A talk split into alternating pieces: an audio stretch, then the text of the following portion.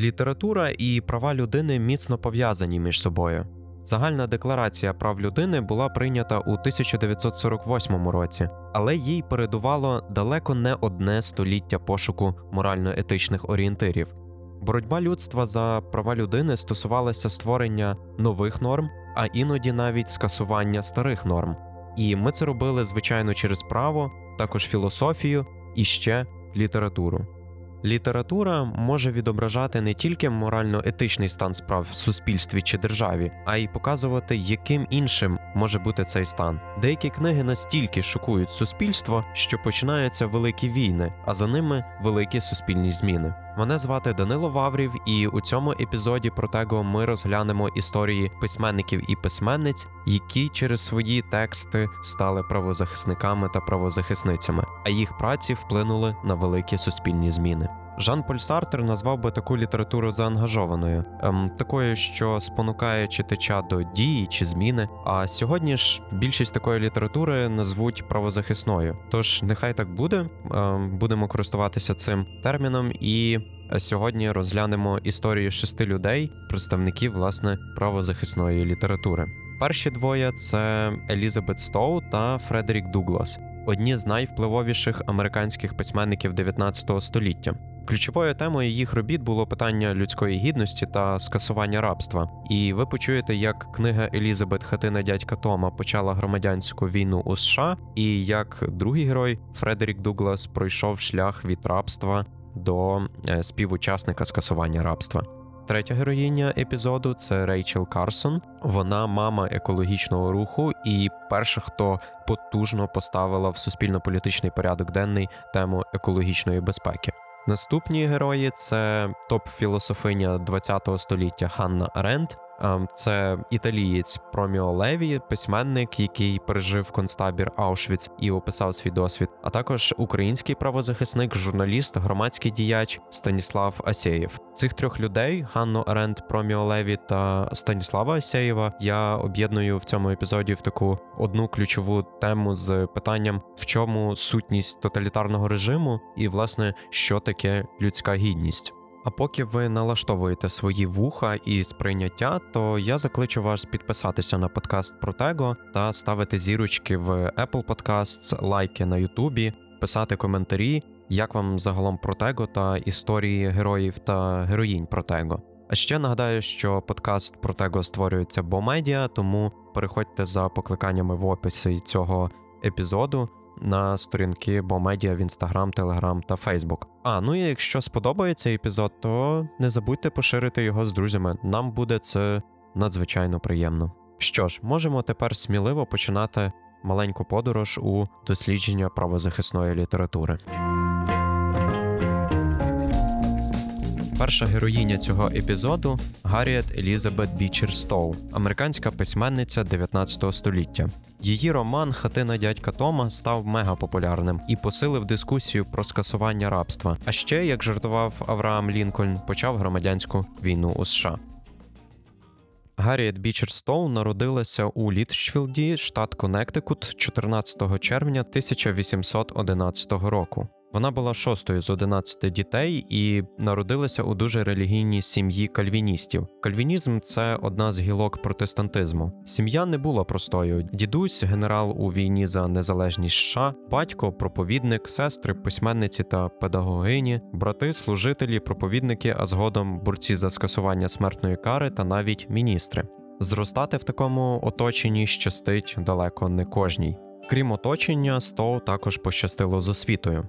Хто вже слухав перший епізод другого сезону Протего про право на освіту крізь століття, то знаєте, що у 19 столітті у більшості жінок не було доступу до якісної освіти. Елізабет Стоу вступила до Гартфордської жіночої семінарії і отримала там рідкісну на той час традиційну академічну освіту з опором на класику, мову та математику. У віці 21 року Елізабет приїхала до штату Огайо, щоб приєднатися до свого батька, який став там президентом теологічної семінарії Лейн. Там вона приєдналася до Semi-Colon Club. Це такий літературний клуб, членами якого були різні інтелектуали та інтелектуалки. У Цинциннаті, це місто на річці Огайо, де оселилися Стоу з батьком. У 1820-ті там процвітала торгівля і судноплавство. А отже, там було багато мігрантів, работоргівля і раби-втікачі. Саме в цей час відбулося дві ключові події, які сильно вплинули на світогляд Стоу і надихнули її на написання роману Хатина дядька Тома. Перша подія це коли у 1829 році група мисливців за головами напали на темношкірих та зруйнували кілька районів міста. Елізабет Стоу тоді зустрілися з кількома афроамериканцями, які постраждали від цих нападів, і спілкування з ними та їх досвід допоміг глибше її зрозуміти рабство. Друга подія це дискусії про рабство у семінарії Лейн. Це така велика серія дебатів, яка тривала 18 днів у лютому 1834 року між е, захисниками колонізації з одного боку та прихильниками аболіціонізму з другого боку. Власне, другі виграли і тоді, і згодом на сторінках історії, коли рабство скасували. Елізабет Стоу була присутня на більшості дебатів і прийняла ці ідеї світу без рабства. Після цих подій Елізабет Стоу почала дуже заглиблюватися у історію рабства і сутність цього процесу, а також паралельно вона писала оповідання та викладала. На загальнодержавному рівні не було прогресу щодо скасування рабства. Більше того, у 1850 році Конгрес ухвалив закон про втікачів. Він забороняв допомогу рабам-втікачам і посилював санкції навіть у вільних штатах. Тоді наша героїня вже з власною сім'єю, чоловік і сім дітей, у віці 36 років переїхала до штату Мен. Там, до речі, певний період вона навіть переховувала вдома кількох рабів-втікачів. І через рік після переїзду вона написала хатину дядька Тома. Вперше роман з'явився у червні 1851 року з назвою Хатина дядька Тома або Життя серед скромних. Щодо роману і його основних тем, то е, головною темою є зло і аморальність рабства. Рабство як зло зображується в різних прикладах, зокрема насильницькому розділенні сімей, що насправді було дуже сильною травматичною подією насамперед для матерів. І, до речі, образ жінки і матері в романі є е, також дуже сильним. Авторка вважала, що лише жінки мають моральний авторитет для того, щоб врятувати Сполучені Штати від демонства рабства. Тому ще однією з підтем роману є роль жінки. Хатина дядька Тома мала справді великий і навіть безпрецедентний успіх на той час. Вона розійшлася тиражем 300 тисяч примірників у США і 200 тисяч за океаном в Англії. Великий успіх і визнання тут як тут. Дітей масово називали іменами героїв твору, театр ставили вистави, а Елізабет Стоу гастролювала з лекціями. Яскраві персонажі роману Стоу та зображення їхньої боротьби відкрили читачам очі на реалії рабства та людяність поневолених людей. Роман переконав значну частину суспільства в тому, що рабство це зло, яке потрібно знищити. І рух аболіціоністів, звичайно, е, підхопив цей потужний твір, і суспільна напруга зросла. І вже за 10 років, у 1861-му, боротьба за скасування рабства перейшла у радикальний характер громадянську війну у США. Рік по тому, в 1862 році, Елізабет Стоу відвідала президента Авраама Лінкольна в Білому домі. кажуть, що Лінкольн тоді привітав письменницю словами: Отже, ви та маленька жінка, яка написала книгу, яка поклала початок цій великій війні. Не знаємо, чи фраза правдива, але візит Стоу до президента точно був, що зрештою й говорить про її тогочасний вплив. Після великого успіху з хатиною дядька Тома Елізабет Стоу й надалі продовжила писати романи про суспільне життя, а також е, почала працювати редакторкою феміністичного журналу. Після смерті чоловіка у віці 77 років здоров'я Стоу почало погіршуватись. Через деменцію вона почала знову писати хатину дядька Тома, уявляючи, що е, робить це вперше. І інший відомий письменник Марк Твен, е, колега та сусід Стоу тоді казав, що її розум просто розклеївся. І Елізабет Гарріет Бічер-Стоу померла у віці 85 років 1 липня 1896 року у Гартфорді, штат Коннектикут. Роман Хатина дядька Тома був звичайно не єдиним, що вплинуло на велику війну проти рабства е, та в підсумку скасування рабства. Була й інша література, зокрема Фредерік Дуглас, про якого ми поговоримо далі. А ще був цілий рух аболіціоністів, до якого входило багато прогресивних людей з різних сфер. Проте література була і є сьогодні одним з найкращих інструментів впливу на е, великі маси людей. І Елізабет Стоу вдалося підібрати правильні слова і закріпити у свідомості людей ключове рабство це зло, і його не повинно бути.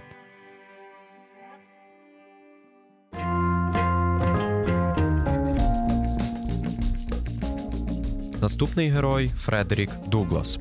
Як і Елізабет Стоу, він також був одним із найвидатніших американських письменників 19 століття, підтримував скасування рабства і творив паралельно з Елізабет Стоу. І історія Фредеріка особливо цікава, бо йому вдалося зламати систему, народившись безпосередньо в системі, бо він народився рабом і став впродовж життя своєю працею та освітою вільним. Фредерік Август Вашингтон Бейлі народився в рабстві в штаті Меріленд. Невідомо коли саме, е, оскільки сам Фредерік казав, що він не має точних відомостей про свій вік і ніколи не бачив жодних автентичних записів про це. Історики ж зійшлися на тому, що Фредерік народився в лютому 1818-го, а сам Фредерік вирішив святкувати день народження 14 лютого. Як він пригадував, в дитинстві мати кликала його маленьким Валентином, тому й обрав таку дату. Ще немовлям Фредеріка забрали від матері, і він жив на плантації разом з бабусею. Власниками Фредеріка тоді була сім'я Олдів, і у 6 років хлопця віддали е, на інші плантації, тобто відділили від бабусі. І таким чином він поїздив по різних плантаціях, е, поки не потрапив до сім'ї Хью Олда, е, одного з братів Олдів. І тоді сталася в житті Фредріка така можна сказати епохальна річ. Жінка Х'ю Олда Софія потайки навчила хлопця алфавіту та читанню. І коли Х'ю дізнався про це, то розлютився, бо вважав, що жінка псує раба. І до того ж, в той час була офіційна заборона на навчання рабів грамотності. Тому Фредеріка відправили в оренду до інших власників.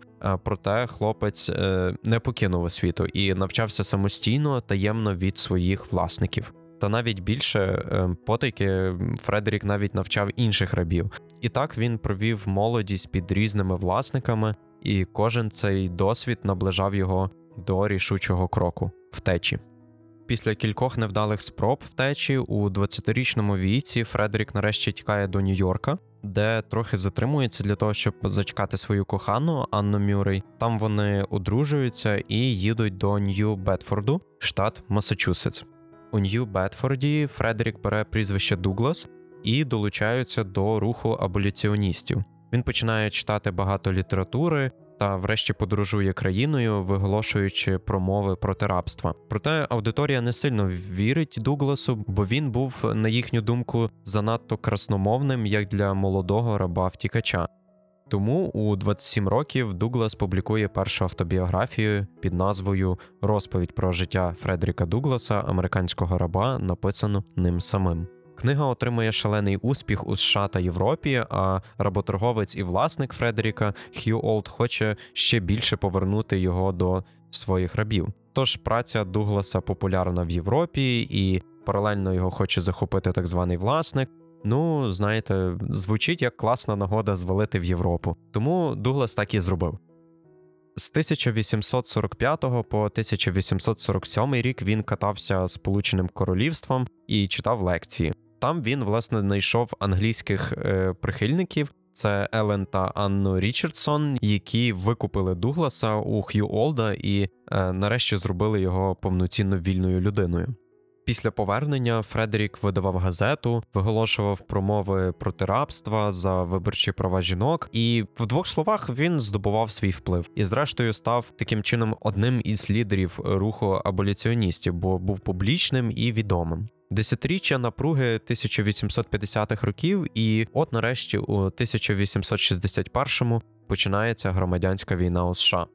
Дуглас не брав участі у війні безпосередньо на полі бою, е, бо хворів більшу частину служби. Е, проте, як письменник, він знайшов собі інше корисне заняття. Фредерік займався пропагандою. Зокрема, коли Лінкольн дозволив темношкірим долучитися до військ Союзу, Фредерік вербував їх через різні інформаційні матеріали. У 60-ті та 70-ті роки, період реконструкції після громадянської війни, Фредерік активно підтримував надання темношкірим громадянства та виборчих прав. Потім він був призначений на посаду президента урядового банку, проте він збанкрутував через е, корупціонерів-попередників. А згодом Дуглас також займав різні урядові посади, е, але якихось великих успіхів там не мав. Звичайно, що Дуглас не припиняв промови та підтримував свою роль морального лідера та авторитета. До речі, у 1877-му е, Фредерік зустрівся з своїм власником в лапках Томасом Олдом і братом Хью Олда, і вони е, і кажуть, що вони навіть помирилися. В останні роки життя Фредерік Дуглас був активним громадським діячем, лідером, оратором та письменником. Помер він у віці 77 років у 1895 році, і причиною цього став серцевий напад після повернення з засідання Національної ради жінок. Фредерік насправді пройшов надзвичайно складний шлях і непередбачуваний. Він народився у рабстві в тотальній нерівності, і, будучи рабом, зрозумів, що освіта це дорога до свободи, тому таємно займався самоосвітою, згодом втік і став лідером думок, з яким радився навіть президент Лінкольн. Крім всього, Дуглас, до речі, був е, найбільш фотографованим американцем 19 століття. Він е, навмисно шукав камери, бо вважав, що фотографія є важливим інструментом для досягнення громадянських прав, бо вона, як він казав, показує афроамериканців справедливо і точно.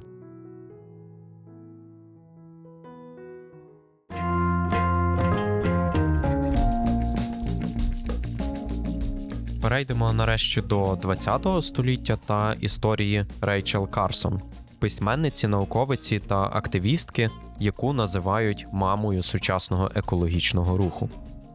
Рейчел Карсон народилася 27 травня 1907 року поблизу Пітсбурга, штат Пенсильванія. Все дитинство Рейчел провела на природі. Вона жила на фермі батьків та постійно досліджувала її. Змалечку вона любила читати і почала писати власні історії вже у 8 років. А перше оповідання було опубліковане в 10 років. Світ природи, особливо і океан, постійно був у центрі її улюбленої літератури. Після школи Рейчел вступила до Пенсильванського жіночого коледжу з наміром стати письменницею, але згодом змінила напрям навчання з англійської на біологію і е, вирішила піти в науку. Після бакалаврату вона була ще й аспіранткою в університеті Джона Гопкінса. А у віці 24 років у 1931-му приєдналася до факультету Мерілендського університету, де викладала впродовж п'яти років.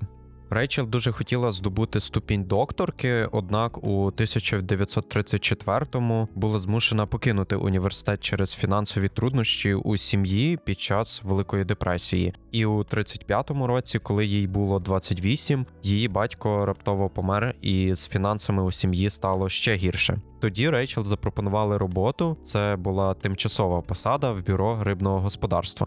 Але як покаже історія, це була далеко не тимчасова посада. На початках Рейчел сиділа за мікрофоном, прямо як я зараз, і записувала радіоверсію для серії щотижневих освітніх передач під назвою Романти під водою. Це була серія з 52-хвилинних програм, е, які були зосереджені на водному житті та мали на меті в основному викликати інтерес громадськості до біології риб і роботи е, бюро загалом. Карсонс також почала публікувати в місцевих е, газетах та журналах е, науково-популярні статті про морське життя, які е, базувалися на її дослідженнях. Керівник Рейчел був задоволений успіхом радіошоу, тому забезпечив їй першу штатну посаду в бюро. Рейчел успішно склала екзамени, випередила всіх кандидатів і кандидаток, і у 1936 році, у віці 29 років, стала другою жінкою, прийнятою в бюро рибного господарства на штатну посаду молодшого водного біолога. Перший рік на посаді став для Рейчел, мабуть, ключовим. Рейчел писала статті для журналів, інформаційні матеріали для бюро, а також перші книги під морським вітром, опублікована у 1941-му, Море навколо нас 51-го року, Край моря 55-го року, і нарешті найвідоміша її праця Тиха весна 1962 року, опублікована у The New Yorker. Власне, остання книга Тиха весна й принесла світове визнання та вплив Рейчел. Вона стала бестселером і привернула увагу всього світу до небезпеки навколишнього середовища та забруднення. У тихій весні Карсонс документує до найдрібніших біологічних деталей справжню загрозу екосистемі, спричинену шкідливими пестицидами. Пестициди це такі токсичні речовини, які часто використовують у сільському господарстві для знищення шкідливих комах чи рослин, і також їх використовують проти тварин, риб, бактерій, гризунів тощо. Карсонс помітила загрозу пестицидів ще на початку кар'єри в бюро наприкінці 30-х. Згодом її занепокоєння посилилися з появою у 1945 році дихлор дифеніл трихлор метилметану, скорочено ДДТ. Вже тоді Карсонс усвідомлювала небезпеку хімічних пестицидів, і е, її бентежили дискусії у сільськогосподарському співтоваристві, яке використовувало пестициди для збільшення врожайності. Вона, зрештою, довго сподівалася, що все-таки хтось з наукової спільноти таки опублікує розслідування викриття ДДТ, але зрозуміла, що хто як не вона і коли як не зараз, тому почала писати тиху весну. Книга викликала величезну критику, а також звинувачення Рейчел у професійній некомпетентності. Індустрія виробництва пестицидів тоді розгорнула масштабну інформаційну кампанію, щоб дискредитувати Рейчел. Е, деякі навіть кричали, що Рейчел комуністка. До речі, до того моменту, коли е, тиха весна з'явилася вже у книгарнях, їй е, вже вставляли палки в колеса. Зокрема, компанія Дюпон склала великий звіт про висвітлення книги в пресі та оцінений вплив на громадську думку. А інший хімічний гігант Велсікол погрожував судовим позовом проти авторів та дослідників, що допомагали Карсон з написанням книги. До слова, ми у Протего вже згадували компанію Дюпон. Це було у четвертому епізоді першого сезону під назвою Не Гретою єдиною. Там моя колега та авторка ідеї цього подкасту Вікторія Карпа розповідала про історію е, правозахисника Роберта Білота, який спіймав компанію Дюпон на зливання токсичних відходів у місцеву річку. Там дуже захоплива історія, обов'язково послухайте. А ще погугліть фільм Темні води 2019 року е, про історію боротьби Роберта Білота. Повернімося до Рейчел. Вона завжди твердо стояла на науці, дослідженнях та екологічній безпеці. Їй вдалося добитися бодай того, що федеральний уряд наказав повністю переглянути свою політику щодо пестицидів, і Рейчел попросили дати свідчення перед комітетом конгресу разом з іншими свідками. А це призвело згодом до створення у 1970 році агентства з охорони навколишнього середовища, а також прийняття у 1972 році федерального закону, який обмежував використання пестицидів. Весь час е, від початку написання книги Рейчел боролася з раком і померла від раку власне у 1964 році у віці 57 років. На жаль, вона не встигла побачити суттєві результати від її роботи, але вона залишила після себе одні з найвпливовіших робіт у сфері екології та екологічного права. Тоді в суспільно-політичному дискурсі екологія була, як то кажуть, не на часі. Про неї не думали і навіть не уявляли, що це може бути проблемою. Натомість Рейчел поставила екологію на перший план порядку даного і дала поштовх усім майбутнім захисникам та захисницям екології.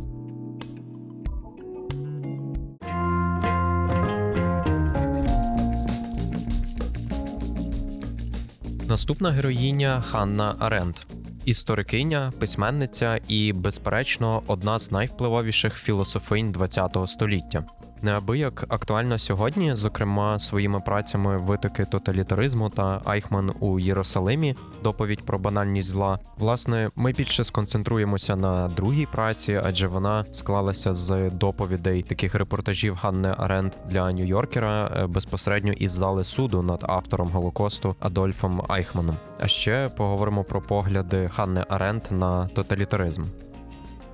Ханна Рент народилася 14 жовтня 1906 року у німецькій єврейській родині в місті Ліндені. Це тодішня Прусія, сьогодні Німеччина. Батько був інженером, а мати працювала в поліції, а також як соціальний працівник. Батьки докладали багато зусиль для освіти Ханни. Вона ходила у дитячий садок, школу, жіночу гімназію, а ще додатково займалася з мамою. Щодо вищої освіти, то Ханна вивчала теологію спочатку у Берлінському, а потім у Марбурзькому університеті. У Марбурзі, власне, можна сказати, почалося філософське життя Ханни Аренд. Вона потрапила до універу в період розпалу інтелектуальної революції під проводом відомого філософа Хайдегера. Вона від нього була просто в захваті. Лекції та захоплення плавно переросли у романтичні стосунки 17-річної Ханни та 35-річного Хайдегера. Звичайно, що це не аби як вплинуло на світогляд Аренд.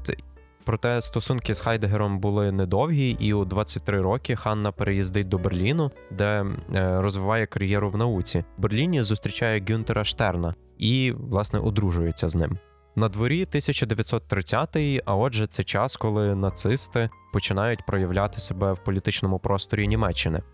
До 1930-го стало вже надто небезпечно для євреїв, і Аренд тоді намагалася повідомити світові, що насувається велика біда, і хотіла провести дослідження про масштаби антисемітизму через доступ до Пруської державної бібліотеки. Проте бібліотекар спіймав Аренд і звинуватив у антидержавній пропаганді, що власне й призвело до арешту Аренд і її матері з боку гестапо. Вони відсиділи вісім днів у в'язниці, поки їх не відпустили. Після звільнення вони довго не думали і чкурнули світ за очі. Спочатку на сім років до Парижу, а потім вже назавжди у Нью-Йорк. У 1951 році у віці 44 років Аренд публікує витоки тоталітаризму. Це була її перша велика праця. Там Ганна описує та аналізує нацизм і сталінізм як основні тоталітарні політичні рухи першої половини ХХ століття. Вона детально описує передумови та подальше зростання антисемітизму в Європі, описує появу расизму як ідеології та його сучасне застосування як ідеологічної зброї для імперіалізму. У цій книзі Аренд стверджує, що тоталітаризм став новою формою правління, яка істотно відрізняється від інших відомих нам форм політичного гноблення, таких як деспотизм, тиранія та диктатура. Насамперед тим, що тоталітаризм застосував терор для підкорення масового населення, а не просто політичних противників. Одним словом, праця геніальна і сьогодні, як ніколи, актуальна у контексті російсько-української війни і точно варта вашої уваги. Зрештою, вона й принесла першу велику славу Ханні Аренд. Через 10 років, у 1960-му, почувши про захоплення Адольфа Айхмана та плани щодо його суду, Ханна Аренд зв'язалася з The New Yorker і запропонувала поїхати до Ізраїлю, щоб висвітлювати судовий процес над Айхманом. Аренд, е, власне, хотіла перевірити свої теорії, розроблені у витоках тоталітаризму, і подивитися, як буде здійснено правосуддя щодо людини, про яку вона писала. Е, Адольф Айхман, хто не знає, це офіцер третього рейху, який який був е, відповідальний за геноцид євреїв. Під час судового процесу Ханна, як і інші, була вражена буденною е, поведінкою маленького, трохи лисого та м'якого бюрократа. Це не поєднювалося просто з тими жахливими е, злочинами, які він вчинив. Ханна описала його поведінку як жахливо нормально. Він просто був жахливо нормальним. Ключове, що цікавило Аренд е, в цьому судовому процесі, це питання про те, чи зло є радикальним, чи воно є просто легковажністю, тобто схильністю в лапках простих людей підкорятися наказам і підкорятися думці мас без критичної оцінки наслідків своїх дій. Аргумент Аренд полягав в тому, що Айхман не був монстром. Вона писала, що його дії були зумовлені не злим умислом, а скоріше сліпою відданістю режиму та його потребою в причетності до режиму. Арен також писала, що Айхман був ем, нездатний мислити самостійно. Він постійно і послідовно використовував е, стандартні фрази та кліше, вигадані власноруч. І тоді Аренд, е, щоб описати якось феномен е, Айхмана, вигадала фразу банальність зла. Про цю працю і суд можна говорити дуже багато, ем, особливо коли ми маємо стільки паралелей у нашій реальності сьогодні, коли ми, як українці, бачимо е, злочини проти людяності і злочин геноциду по відношенню до нас. І цей суд, і ця подія є дуже цінною для нас, оскільки ем, показує, яким має бути суд і якою має бути відповідальність. Проте, якщо відкинути усю морально-філософську частину, то Ханні Аренд вдалося зафіксувати е, судовий процес над таким великим злом, як нацизм і злочин геноциду. Вона зробила не просто репортажі, а інструкцію, як зрозуміти таке зло, запобігти йому, і найголовніше забезпечити відповідальність та справедливий суд за усі злочини. Для Аренд суд над Айхманом став переломною подією у її мисленні, і в останнє десятиліття її життя вона дедалі більше почала займатися моральною філософією. Померла Ганна Аренд від серцевого нападу у 1975 році у віці 69 років.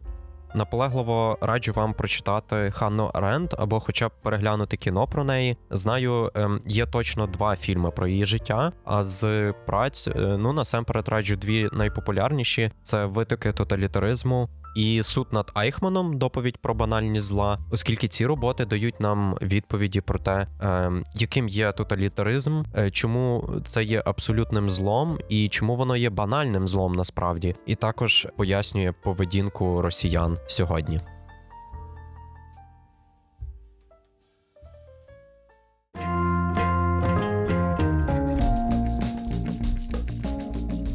Наступний герой цього епізоду Протего Прімо Леві, італійсько-єврейський письменник, хімік, чоловік, який пережив нацистський табір смерті Аушвіц і став відомий своєю стриманою та зворушливою автобіографічною розповіддю та роздумами про виживання в нацистських концтаборах.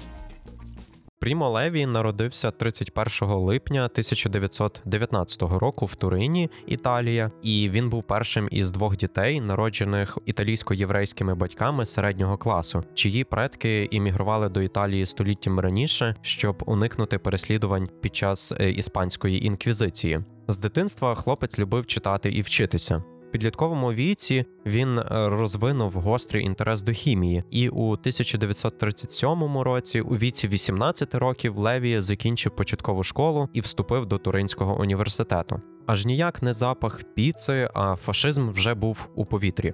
Усе змінилося наступного року, коли були прийняті закони, які забороняли навчання євреїв у е, державних школах та університетах. Однак, оскільки Леві вже навчався в університеті, то закони його не чіпляли. Проте е, дискримінація все одно була. Дякуючи допомозі прихильного професора, е, Леві зміг завершити навчання і у 1941 році з відзнакою закінчив хімічний факультет. Дискримінація і надалі супроводжувала Леві у його професійному житті, і кваліфікація єврейської раси, яка була надрукована в його дипломі, спочатку не дозволяла йому знайти роботу. Тому він створив фальшиву особу та підроблені документи, що допомогло йому влаштуватися хіміком у е, гірничо-видобувну компанію, а потім у фармацевтичну компанію в Мілані. Пропрацювавши кілька років, він повернувся додому в Турин, і умови кардинально погіршились у 1943 році. Коли Леві було 24, вони з сім'єю втекли до північної Італії. Там він приєднався до італійської групи опору та став партизаном. Однак Леві з товаришами спіймали і заарештували фашисти. Тоді, е, щоб уникнути розстрілу, Леві признався, що він єврей, і його відправили до італійського табору для полонених. Там з ним поводилися відносно добре, проте невдовзі табір перейшов під контроль Німеччини, і Леві було депортовано до табору смерті Освенцима. Не буду переповідати вам, які жахи відбувалися у Аушвіці, Освенцимі чи інших таборах смерті, бо ви, мабуть, про це вже знаєте. Тому перейдемо одразу до звільнення Леві та кар'єри письменника.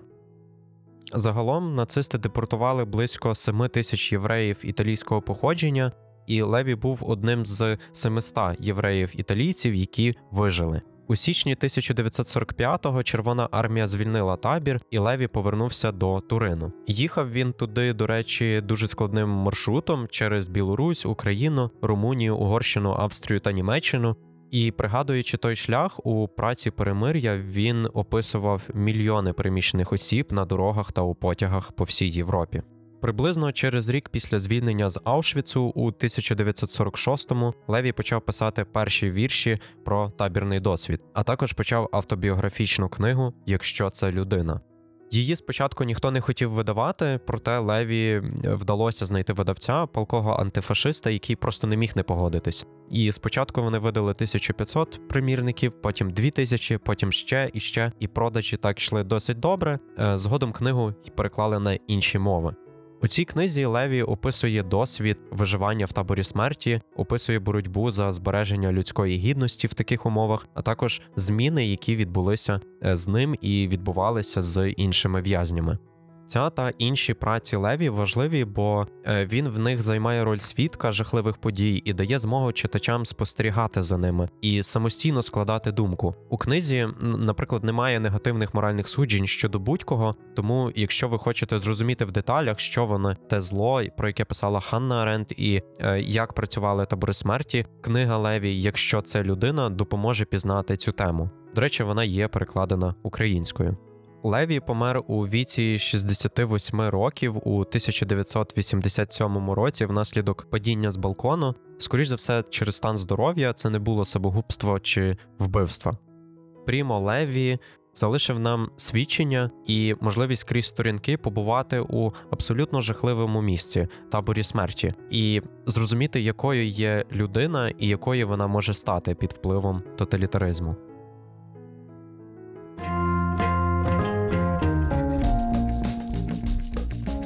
Останній герой у цьому епізоді український журналіст, письменник, блогер, член українського пен-клубу Станіслав Асєєв.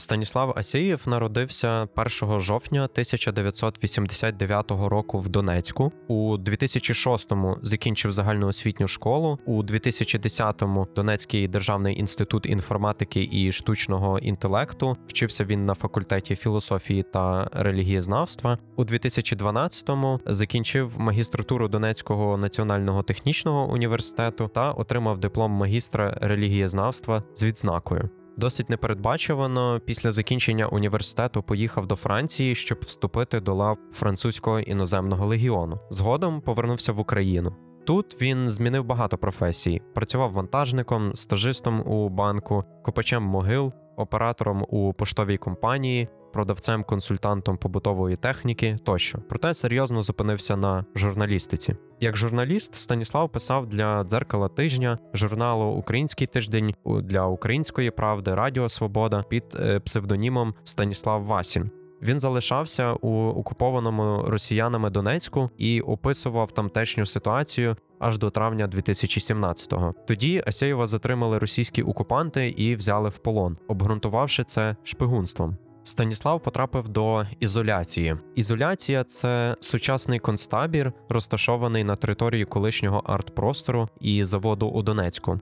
Те, що відбувалося у ізоляції, було місцями гірше ніж у нацистських концентраційних таборах. Адміністрація та наглядачі ізоляції знущалися над полоненими та катували їх настільки, наскільки їм того хотілося, і вони навіть мали практику щоночі заходити у камери е, для того, щоб бити електричним струмом е, ув'язнених полонених. Вони змушували полонених наносити тілесні ушкодження один одному. Е, Тобто, це, це абсолютно жахливі речі, і Станіслав пробув в такій структурі цілих 962 дні. Станіслава звільнили з полону 29 грудня 2019 року під час обміну полоненими з бойовиками, які підтримувались Росією. Станіслав пригадує: після звільнення я справді отримав безмежні комунікаційні можливості. Можу розповідати про ізоляцію будь-кому, зокрема топ-політикам Європи. Це власне і стало завданням Станіслава на найближчі роки розповісти всім про звірства, які несе Росія та ідеологія руського міра. Станіслав виступав у Штрасбурзі в парламентській асамблеї Ради Європи, зустрічався з головою Організації безпеки та співробітництва в Європі ОБСЄ та топ-політиками. І за його словами, це, це просто крапля в морі. А більшість населення на заході просто не має уявлення, що в наш час існує концтабір. Станіслав описав свій досвід та міркування зі стін ізоляції у книзі Світлий шлях. Історія одного концтабору. Можете замовити її на сайті видавництва Старого Лева. Пригадуючи попереднього героя, пригадуючи попереднього героя Прімо Леві, можна помітити деякі паралелі. Асієв також описує свій досвід досить спокійно та виважено у позиції свідка і досліджує, якою є людина в цих умовах, як вона змінюється, як робить вибір, божеволіє, ламається, відкидає морально-етичні орієнтири, змінює їх, ставить на паузу і намагається вижити. Можу сміливо сказати, що Станіслав є правозахисником, оскільки він не тільки описав ізоляцію, а й е, поширював інформацію про російські звірства, вимагаючи у своїх виступах насамперед звільнення українських полонених та відповідальності за військові злочини. Після затримання у листопаді 2021 року керівника ізоляції Палича у Києві Палич, це його кличка. Е, Станіслав вирішив е, створити фонд пошуку воєнних злочинців під назвою Ініціатива справедливості. Тоді Станіслав подумав, що єдиний реальний механізм, який дозволить отримати потрібну інформацію, це гроші. Тому фонд має досить цікавий формат роботи. Фонд купує інформацію про військові злочини та тих, хто їх потенційно міг вчинити, а потім передає її у українські розвідувальні та оборонні інституції, які використовують вже цю інформацію для того, щоб е, військові злочинці понесли справедливу відповідальність за свої дії. Як каже сам Станіслав у інтерв'ю виданню Бабель, фонд є буфером між інформаторами та спеціальними силовими органами України. Велика шана Станіславу і фонду ініціатива справедливості. Бо знаєте, жити в один час і в одній країні з такими людьми це насправді надихає і е, дає надію на те, що зло буде мати ім'я, зло е, буде ідентифіковано і понесе відповідальність.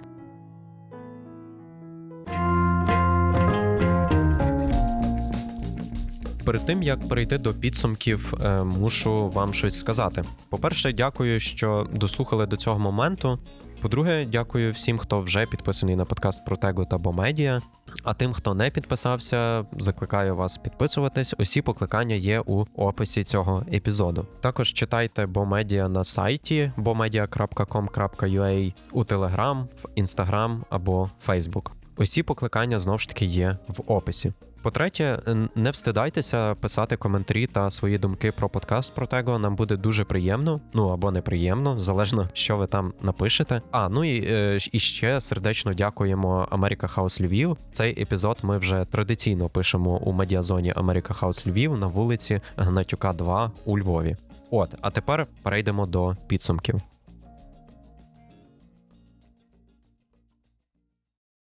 Отже, починали ми сьогодні з Елізабет Стоу та Фредеріка Дугласа, одних з найвідоміших е, американських письменників 19 століття, які багато писали про рабство, і написали про рабство так, що велика частина суспільства зрозуміла назавжди, що рабство це зло. І, зрештою, такі переконання суспільства вони довели до громадянської війни у США у 1861 році, яка врешті поклала край такому жахливому явищу, як рабство. Далі ми розглядали Рейчел Карсон.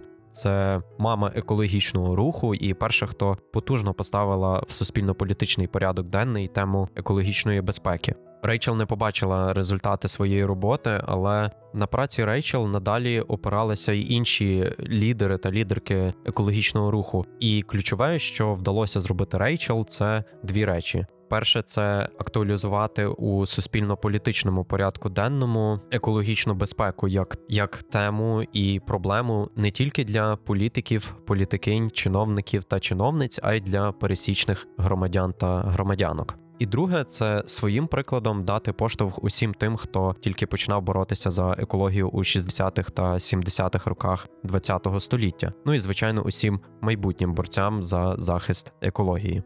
Останні троє героїв це філософиня Ханна Аренд, е, письменник Пріміо Леві та правозахисник, е, а також письменник-журналіст Станіслав Асєєв, які дослідили тоталітаризм і, що важливо, дослідили людину в тоталітарній системі. Ханна Аренд більше у такому ем, морально-філософському та теоретичному е, спектрі розповіла в деталях про тоталітаризм. А Пріміо Леві та Станіслав Асєєв передали вже свій досвід е, безпосередньо як людей, які постраждали від табірної системи тоталітарних режимів. Вони не тільки пройшли ці жахи, вижили і здолали їх, а й спромоглися опрацювати цей досвід і передати його нам, передати його усім майбутнім поколінням, аби ми, по-перше, вміли ідентифікувати зло, розуміти, яке воно насправді, як воно може виглядати, і по-друге, вміти не допускати такого зла більше в майбутньому. Тож усі книги, які я згадував впродовж розповіді, будуть в описі цього подкасту. Дуже раджу е, взяти щось собі до уваги. Дякую, що дослухали до цього моменту, і нагадаю, що мене звати Данило Ваврів, і ви слухали подкаст Протего від Бо Медіа. Цей епізод подкасту Протего створений Бо Медіа за підтримки Міжнародної фундації виборчих систем IFES, Агентства США з міжнародного розвитку USAID, Міністерства міжнародних справ Канади та британської допомоги від уряду Великої Британії. Будь-які думки, викладені у цьому епізоді, належать Бо Медіа і не обов'язково відображають погляди USAID, IFES, урядів США, Канади або Великої Британії.